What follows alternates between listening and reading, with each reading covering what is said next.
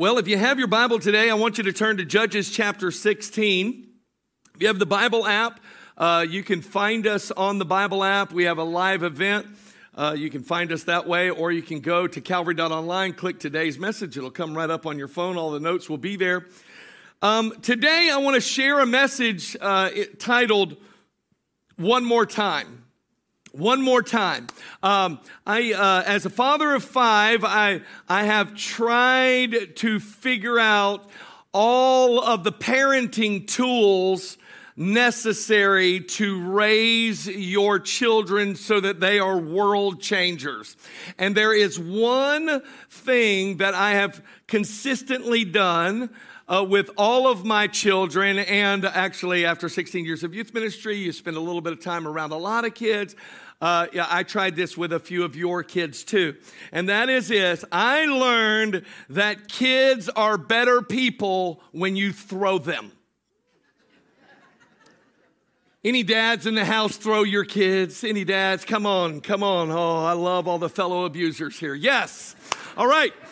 You know, and so when our kids just barely got big enough, barely, I mean, I mean, when they're babies, you're just like throwing them up in the air and they hold their breath and they come down and when they can start to talk, if they enjoy it. Now, some of my kids learned, you know, very quickly that I'm about to throw them. And then the only thing that would go up would be their feet because they grab my shoulders and hang on, you know, and I, you know, I catch them. That was always fun.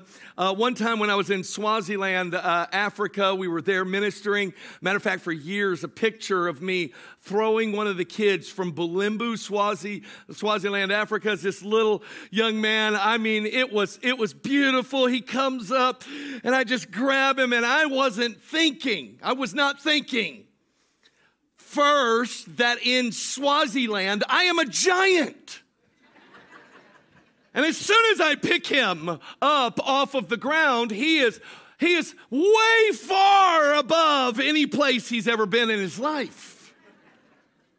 But then I took him and I threw him in the air, and he was like, ah! And he, he began to say this over and over again one more time, one more time, one more time. And here I am doing it. And now I have a sea of African children coming around me. Me, me, me. You know, um, um, my hope is, is by the end of this service that you'll be going to your heavenly Father with arms extended, saying to him, Daddy, one more time. And you'll understand this at the very, very end of this time. Today, I'm delivering a timely message. I believe you're here today, on this day, to hear this message that I've been holding on to for weeks and weeks. I don't know why the Lord wouldn't allow me to share this message earlier, other than you're here and He wants you to know how much He loves you, how much He's for you, even though perhaps you find yourself in a very painful moment. Today, we're going to look into the story of a man who experienced a very painful moment. His name is Samson. He lived in the time of the judges. After God brings the children of Israel out of Egypt with Moses, they cross over into the promised land with Joshua. Uh, Israel would enter into a time where God would raise up judges, both men and women, by the way, men and women who would lead God's people in deliverance from their enemies. You say God was using men? Yes, Deborah was a judge in the book of Judges, and she led a mighty deliverance. So God would raise up these judges who would literally defend the people of God from the onslaught of the enemy. And so many of these stories at first glance seem brutal, but actually they are a response to the aggression of the enemy. And I want to, I believe I'm giving you this message today in response to the aggressive nature that, uh, uh, of which the enemy has been coming against your life. God today is going to do a work in every person here, I believe. as we open his word together. Let's look at Judges 16, starting in verse 19 through 30. It says this Then she, this is Delilah, Samson's wife, lulled him to sleep on her knees. And she called for a man and had him shave off the seven locks of his head, and she began to torment him, and his strength left him. And she said, The Philistines are upon you, Samson. So he awoke from his sleep and said, I will go out as before at other times and shake myself free. But he did not know that the Lord had departed from him. Then the Philistines took him and put out his eyes and brought him down to Gaza. They bound him with bronze fetters, and he became a grinder in the prison. However, the hair of his head began to grow again after it had been shaven. Now the lords of the Philistines gathered together to offer a great sacrifice to Dagon, their God, and to rejoice. And they said, Our God has delivered into our hands Samson, our enemy. When the people saw him, they praised their God. They said, Our God has delivered into our hands our enemy, the destroyer of our land, and the one who has multiplied our dead. So it happened when their hearts were merry that they said, Call for Samson that he may perform for us. So they called Samson from the prison, and he performed for them, and they, they, they stationed him between the pillars.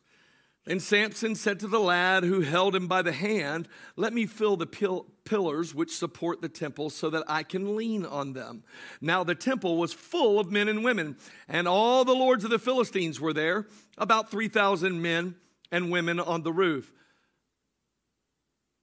They were watching while Samson performed. Then Samson called to the Lord, saying, O Lord God, remember me, I pray. Strengthen me, I pray, just this once, O God, that I may with one blow take vengeance on the Philistines for my two eyes. And Samson took a hold of two middle pillars which supported the temple. He braced himself against them, one on his right and the other on his left. Then Samson said, Let me die with the Philistines. And he pushed with all his might, and the temple fell on the lords and all the people who were in it. So the dead that he killed at his death were more than he had killed in his life. I need to give you a little bit of a backstory to Samson. Samson is a Nazarite.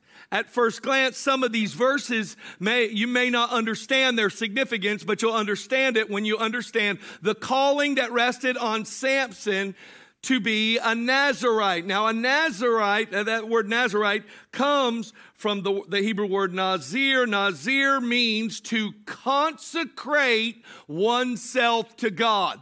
Now, consecration is not just avoiding sin. Okay, that's not consecration. Consecration is saying, I'm not just going to avoid sin, I am going to give myself freely to worship God. I'm consecrating, I'm giving myself fully to God. And he was one of three lifelong Nazarites. In the book of Numbers, you can look at what a Nazarite vow is. A Nazarite vow has a beginning and the end. Anyone could take a Nazarite vow. But within the scriptures, there are three revealed. There may have been more, but there were three revealed that were lifelong Nazarites. The first is Samson. The second is Samuel, who would become a, a, a, prophet and a voice. He would anoint Saul. He is the, the prophet that would anoint David, the heir of, of Christ coming into the earth. And then right before uh, Christ walks on the earth, another Nazarite arrives, his name John the Baptist. They were all Nazarites from birth. You say, well, what does it mean to be a Nazarite? What would you, what, what, what, what marks a Nazarite? Well, first, it's someone who freely chooses to be dedicated to God. If you were of the tribe of Levi, you would be dedicated to the service of the Lord because of the family that you were born into. That particular tribe, that particular family had a very specific job to do, and they were to minister to the Lord. They would, they would, uh, they, they had everything to do with with tabernacle worship and the presence of God. Okay, so they had they had everything to do with that. However, when someone took a Nazarite vow, what they were saying is, I want to be as close to God as ones who are called by God and born into this family of ministers. So a Nazarite was saying, I want to be a priest to the Lord of my own choosing, of my own choosing, freely, free, uh, freely. And so they would, they would for a time give themselves fully to God. Now, there were, there were several things that marked this vow. First, they would abstain from wine and grapes. This was one of the things no alcohol. So, lifelong Nazarites, no alcohol their whole life. So, they abstained from that. Even raisins, none of it. It's part of being separated unto God. They would also avoid dead things. So if someone even took a temporary Nazarite vow and some beloved family member passed away, they wouldn't even be a part of the funeral because they were to totally avoid dead things.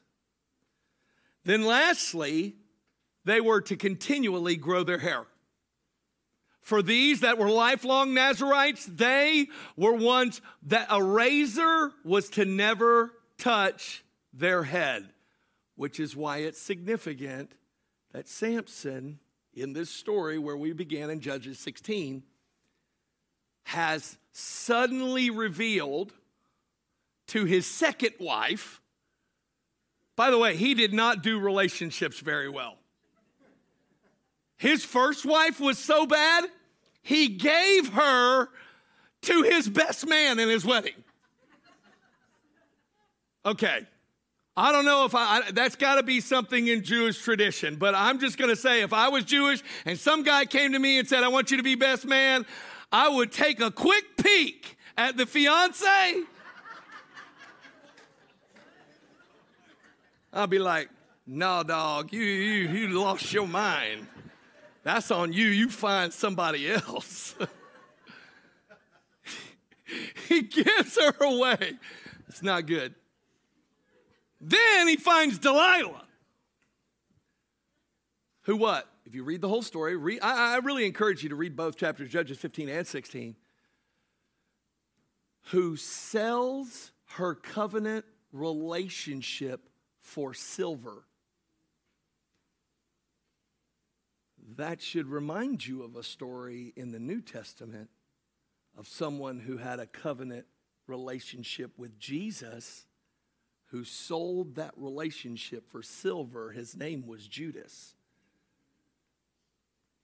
Now, this is totally free. It's not even in the message today, but I want to tell you today you need to choose carefully those you give influence in your life. You need to choose very carefully those that you welcome to influence you in your life. Here we have an example of someone who is given fully to God, but because he had these moments where he chose poorly in the area of relationships, it costs him dearly. Now, Samson's story, as you follow it, now that you know what a Nazarite is, if you were to follow Samson's life, here's what you find Samson broke every single one of the vows that are connected to the Nazarite vow.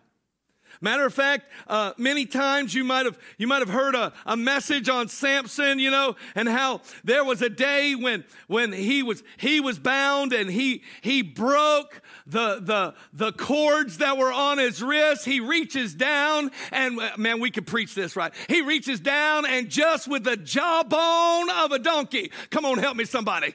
Come on. just with the jawbone of a donkey. He just picks up a bone and he kills a thousand Philistines. Here's what you don't know most people are shouting, Yeah, there's victory with small things, except in that moment, he broke his vow to God.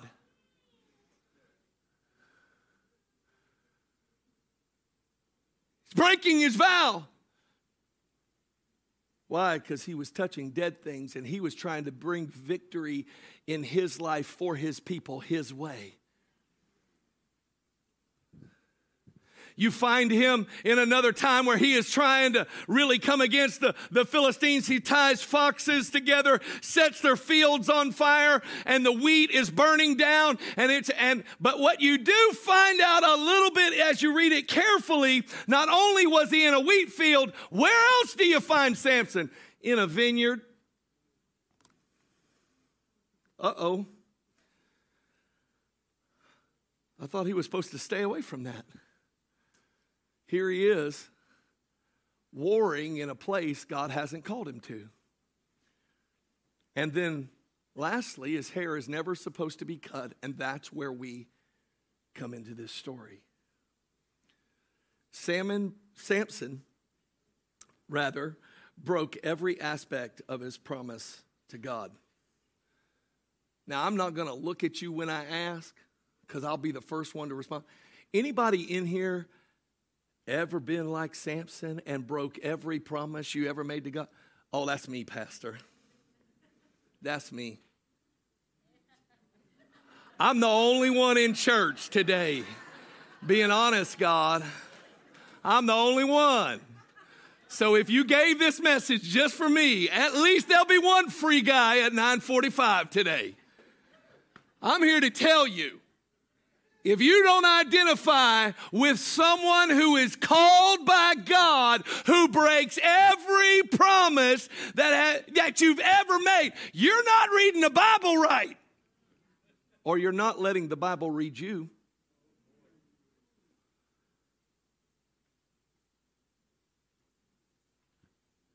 And I couldn't help but think here in this moment where he's finally broken every promise, I thought, Lord, this is a bizarre moment.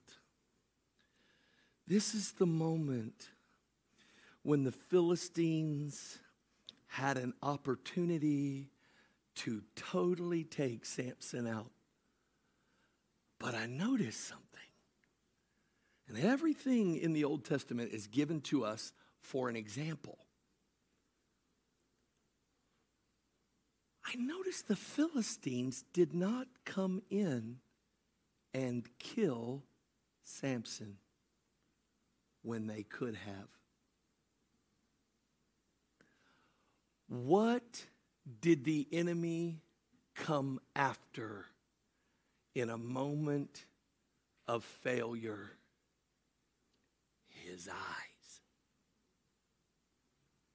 They came after his vision. The enemy came after his vision. Judges 16 21 says, Then the Philistines took him and put out his eyes, brought him down to Gaza. They bound him with bronze, bronze fetters, and he became a grinder in the prison. You see, when we fall and sin, immediately the enemy comes to wound our vision. I don't know if you're like me, but man, when I got born again, when I gave my life to Christ, I, man, I thought, man, this is going to be amazing amazing. This is, man, the tale has not been told of what I'm going to do for God, but then one after the other, when promises were broken, when things come into my life, when I failed, when I tripped, when I, when I had fallen, all of a sudden the enemy comes and he isn't trying to end my relationship with God. He's simply trying to rob me of a vision of how God could work through my life. And I want to tell you today that that is what the enemy has been after in your life. If you say, you know what, I gave my life to Christ, but you don't know my story. Listen, if you're if you have not given away a fiance to your former best friend, you're doing better than Samson. I don't know, this is Citrus County. Somebody might have done that in here. God bless y'all. I moved here. I ain't from here. All right. I just I just report what I see. All right.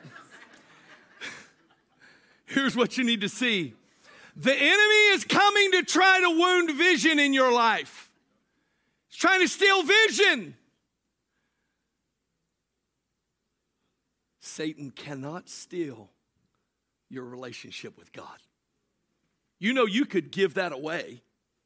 You can give it away. Satan can't take it. But what he can take is your effectiveness. That's what he can take from you your effectiveness. You see, in Proverbs chapter 29, there is a, a, verse, especially in the King James Version, that, that could really help us in a moment like this, where possibly you're, you're the walking wounded. He says this where there is no vision, the people perish. But he that keepeth the law, happy is he. Where there is no vision, the people perish. You see, uh, that, that, um, that is referring to, and, and perhaps you need to see it in the New King James, where there is no revelation where there's no revelation of God's divine instruction and purpose in your life, the people cast off restraint. Have you ever seen someone with no boundaries in their life? Someone searching for purpose, searching for meaning? They go from this thing to the next thing. They have enrolled in every multi level marketing business plan on the planet. They tried to sell you toilet paper and oil and juice.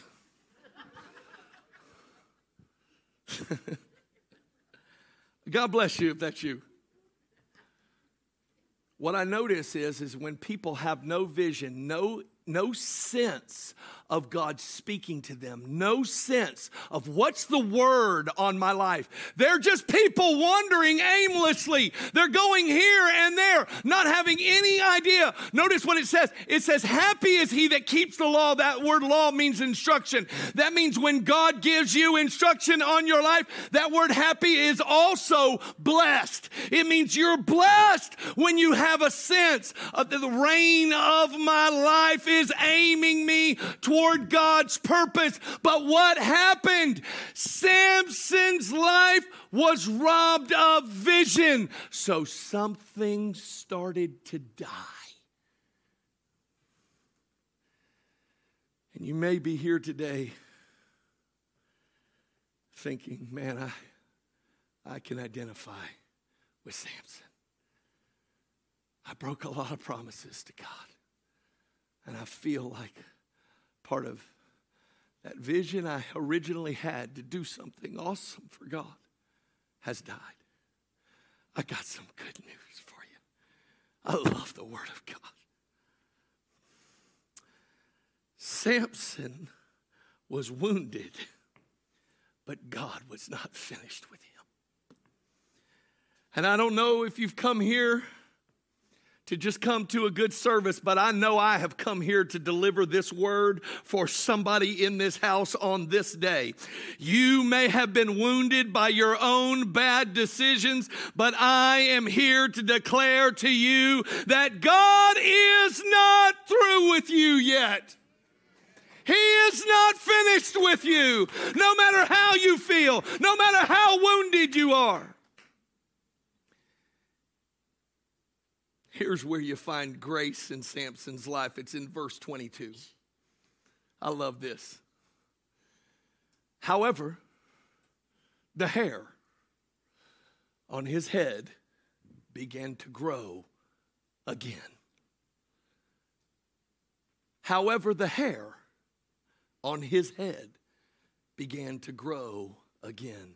You know, one of the most fascinating things about being in the pandemic is watching its strange influence on people who are always in front of cameras, namely politicians. Remember, we were closing the country for two weeks and that would be it, and we'd, we'd all be back together and living life. A short time after that, one thing was really strange that happened. To me, it was just bizarre. They outlawed haircuts. Anybody remember that? They outlawed haircuts. And because politicians are the ones determining all those things, I noticed those people getting so shaggy. I noticed some, I was like, oh man, somebody needs some bootleg clippers. And everybody's hair was growing and everybody who, who usually would look so polished to deliver whatever mantra they would happen to be delivering they were not polished at all most of them looked run over it's terrible they're trying to abide by their own rules that was their rules. I was going to find me a friend who could uh, help me out. And I want to say this to you. In many ways, that's what the church was experiencing too. There were a lot of things the church was relying on. Perhaps looking really good, looking really put together. And God moved all of that stuff turned the whole world upside down. No one allowed to gather. Everybody was staying at home, and everybody is told don't talk to another to, to each other. Other states were saying, if you do go to church, don't you dare sing. That's the truth.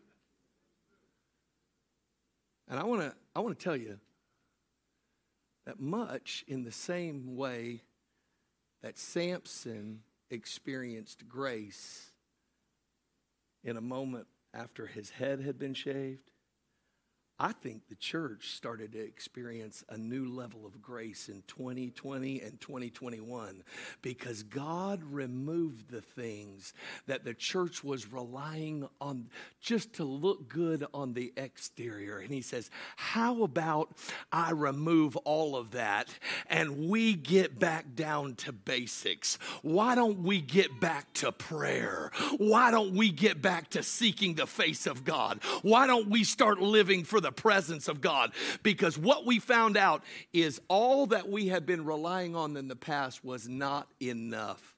But God's grace, in a moment where everybody thought everything was falling apart, the church's hair started to grow again the church that said, Oh, I'm going to pray. I'm going to figure out what's really important in this hour. I may not be able to go to work. Oh, but I can get back in the prayer closet. I may not be able to, eh, they may not have everything that I want at the grocery store, but oh, I can fast and seek the face of God. I can begin to say, Oh, God, let your grace start to grow something in me that the other world, it looks to them like I'm judged, but I'm here to tell you right now the grace of God has fallen on the church. And I see an hour where there's been a wounded people, but your hair's starting to grow back. Yeah, there's, a, there's something coming. There's God's working in the background. There is the goodness of God that's showing up when others said, no, that's just the judgment. I say it's His righteous grace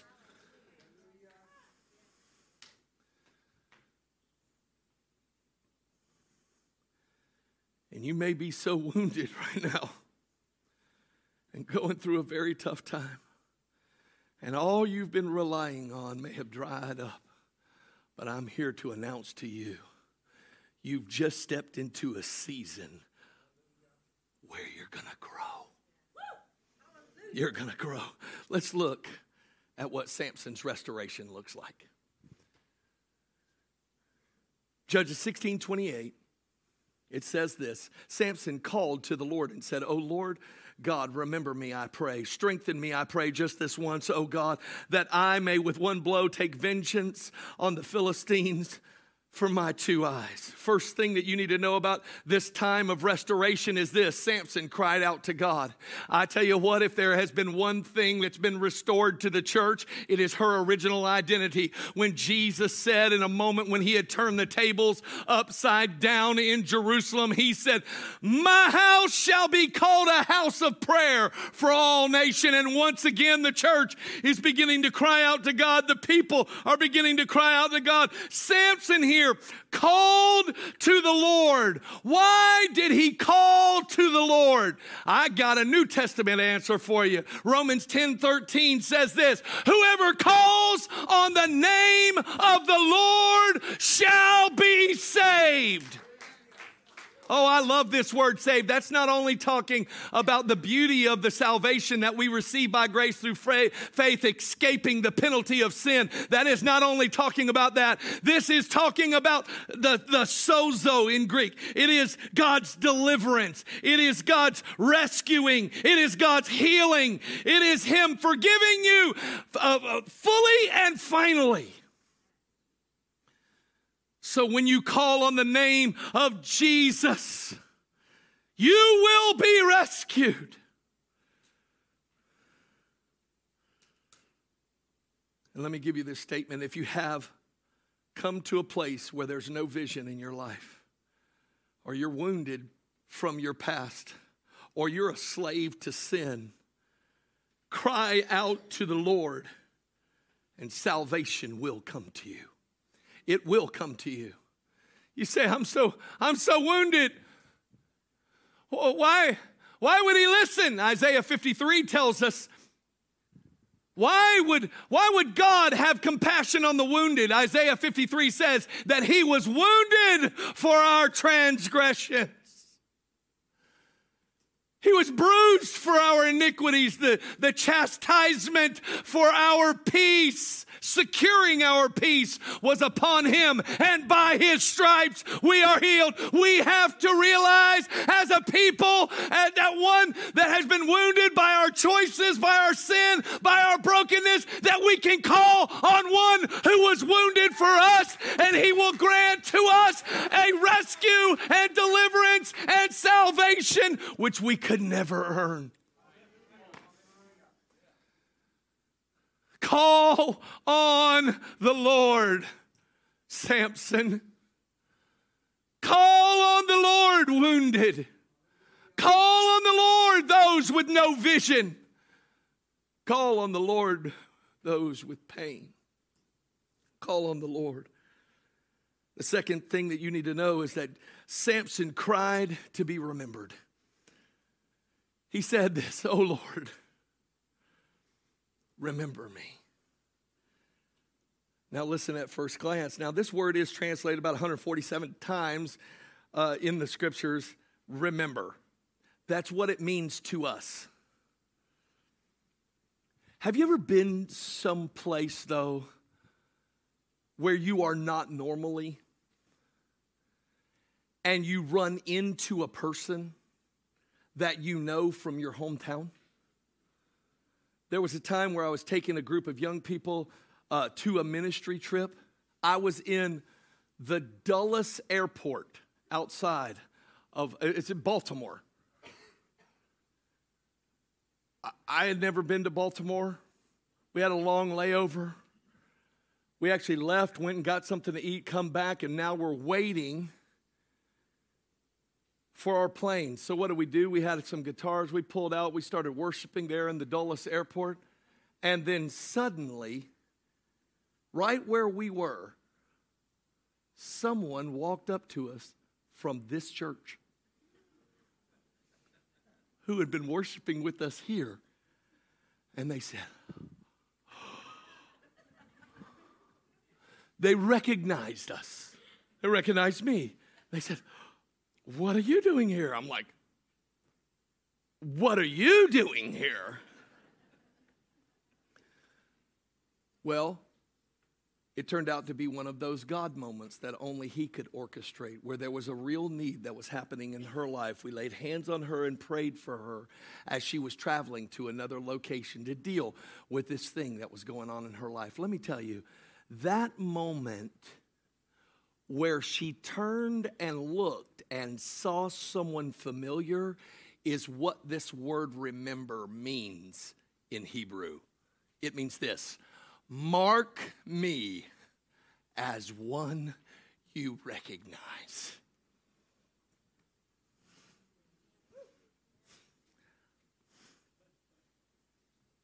Mark me, God, as one you recognize.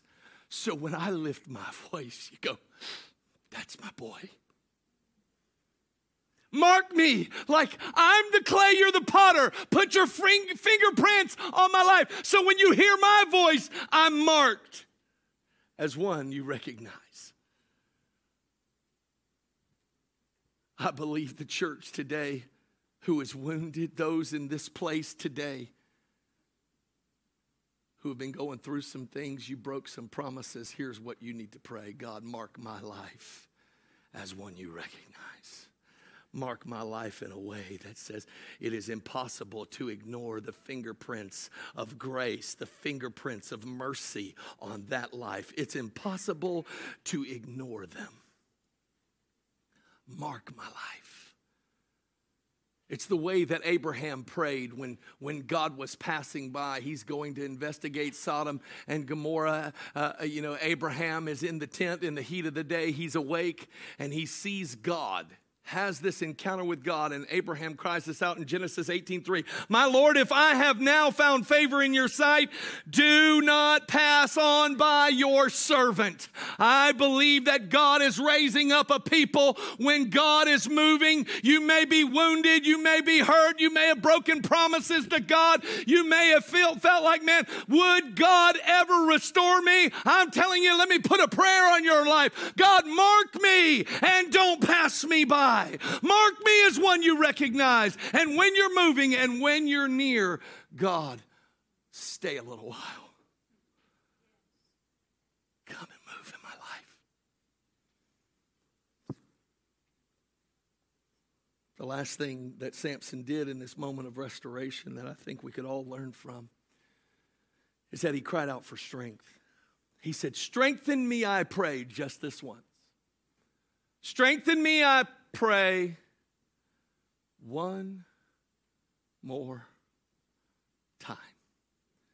Now, if you're not familiar with the story, you would think that Samson is simply asking for strength.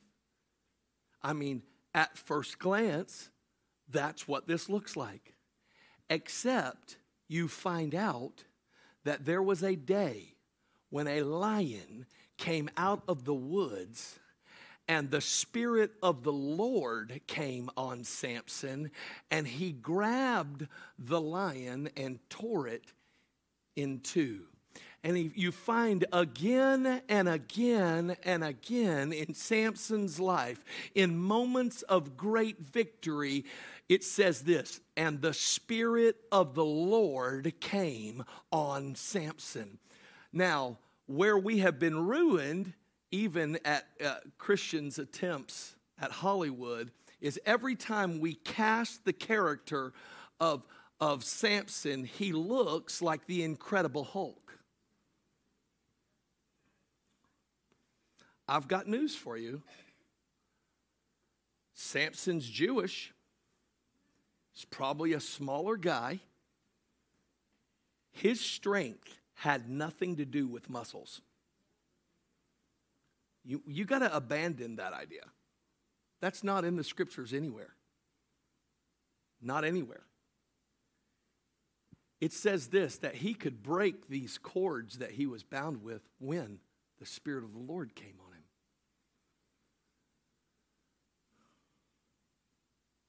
Church, sometimes when you're wounded, what you need to ask for is a fresh encounter with the Holy Spirit.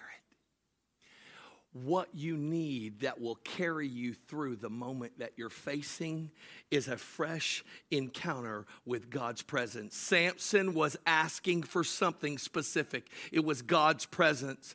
Notice what it says in Judges 16 20. It says, Delilah says, The Philistines are upon you, Samson. So he awoke from his sleep and he said, I will go out as before at other times and shake myself free.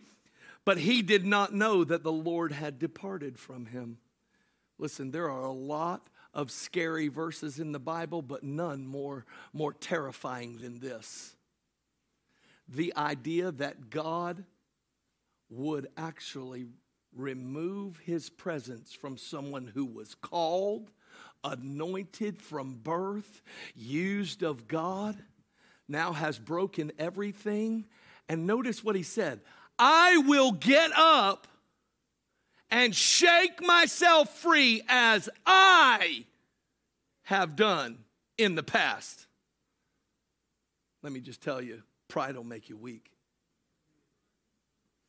Pride will make you weak.